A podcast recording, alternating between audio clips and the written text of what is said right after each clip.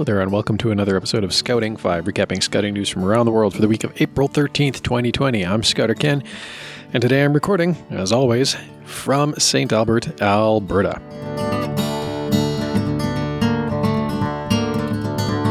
So, throughout the uh, early spring, before COVID 19 cases started appearing in Hawaii as well, the Imiloa Astronomy Center in Hilo was bustling with visitors and programs, including a pilot of its first ever astronomy program for local Cub Scouts.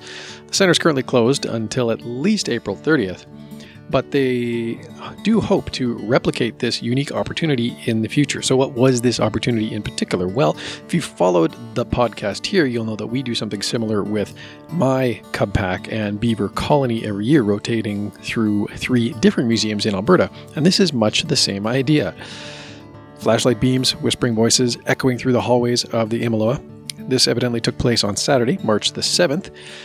Normally dark and empty after the close of business, the center played host to 27 excited youngsters 24 boys, 3 girls, from the ages of 5 through to 10, from East Hawaii's Cub Scout Pack 19. Accompanied by 8 siblings and 35 adults, the Scouts spent an action packed night in the museum with their families, exploring diverse topics in astronomy, earning their Junior Ranger Night Explorer badges from the National Park Service, and maybe getting a little bit of sleep. The Scouts Stellar Night at the museum was developed as a pilot to test the feasibility of Imiloa's partnering with local scout troops to offer science merit badge earning activities. And by the end of the pilot, the Cub Scouts in the older dens were able to complete official requirements to qualify for the STEM Nova Badge Awards, in addition to earning Junior Ranger Night Explorer badges. My kids are happy to be able to watch YouTube again. They give it up for Lent.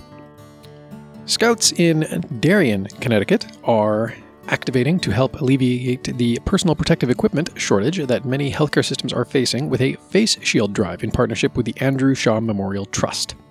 The Scouts were inspired after seeing an instructional video posted by Stanford Dr. Scott Chanuff on YouTube. Scouting families across Darien are stepping up to support hospitals and healthcare workers in the region. These face shields and other PPE help healthcare workers by giving them critical protection from COVID 19 and its transmission, and are relatively simple to make. It's a fun project for the family to work on together. If you're in the Darien, Connecticut region, you can find instructions at the link in the show notes. And speaking of face shields, the Lady Cans Scout Robotics team, based out of uh, Central Texas, is dealing with their competitive season being cut short because of the ongoing pandemic. And they're doing so by turning their group of programmers, engineers, and builders to uh, toward the task of helping medical staff. That is right. The robotics team is working with uh, the Texas Oncology Department because their longtime robotics coach, Susie Rich, has been in treatment for breast cancer at this facility for the past year. And they're also working with Hospice Austin because a former Girl Scout works there as a nurse. They're using their robotics equipment to manufacture what else? Face shields. The Girl Scouts of Western Washington have canceled all events, programs, and any other in person gatherings through until the end of August amid concerns about the coronavirus outbreak. However, they do hope to continue teaching scouts in the interim through a new online scouting program.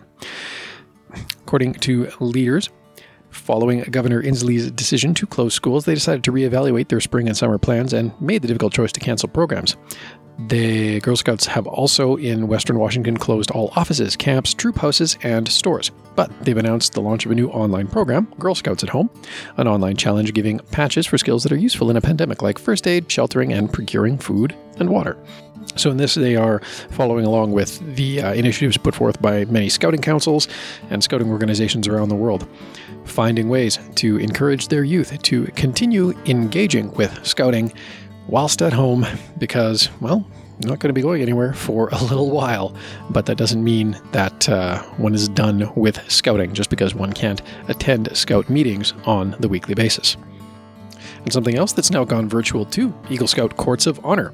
So, this is the story of one Samuel Brock. He was scheduled to have his Eagle Scout ceremony, and then the pandemic struck, and that introduced a few additional obstacles to overcome, namely the lack of a public place to hold the event, with churches being closed and groups of 10 or more being prohibited from congregating basically anywhere. Uh, Mr. Brock, uh, 18 and a senior at his high school in Maryville, Tennessee, didn't let any of that stop him from enjoying his moment. They held his Eagle Scout ceremony on Zoom. That was the next best option for them. Um, he tuned in via the internet with Andrew Dermeyer and two other uh, adults from Scouts BSA who led the ceremony, and he is now an Eagle Scout, which, by the way, is an accomplishment that only about 2% of Scouts attain. And because it's the Easter week, might turn our attentions toward matters spiritual for a minute and consider the story of Charles Unz, who, even at uh, the age of 18, had kind of discerned that priesthood was a natural calling for him, but he was never able to realize that dream. He lost his life in a car accident on March 20th of 2000. That said, his faith, piety, and spirit-filled joy exhibited throughout his years on earth has had an impact on people across the globe. Charles, the son of Stephen Ellen of Andover, uh, was known as a devout young man who encouraged many on their own paths to holiness. And after his death, many have come to hear about him and seek his intercession, which is now credited with inspiring a dozen different men to uh, join the priestly vocation in his diocese. A canonization prayer written for teens by Father David Engo, a friend of the Unz family from Massachusetts, calls upon Charles' intercession. The prayer card has been widely circulated, including by a group of young Catholics from the Diocese of Kansas City St. Joseph, who decided to hand out the cards at the 2016 World Youth Day in Poland. Unz was, for his part, also an Eagle Scout. And as we all know, a scout is reverent. All right, that's all the news I have for you this week. Thank you again for listening, and until next time, be prepared.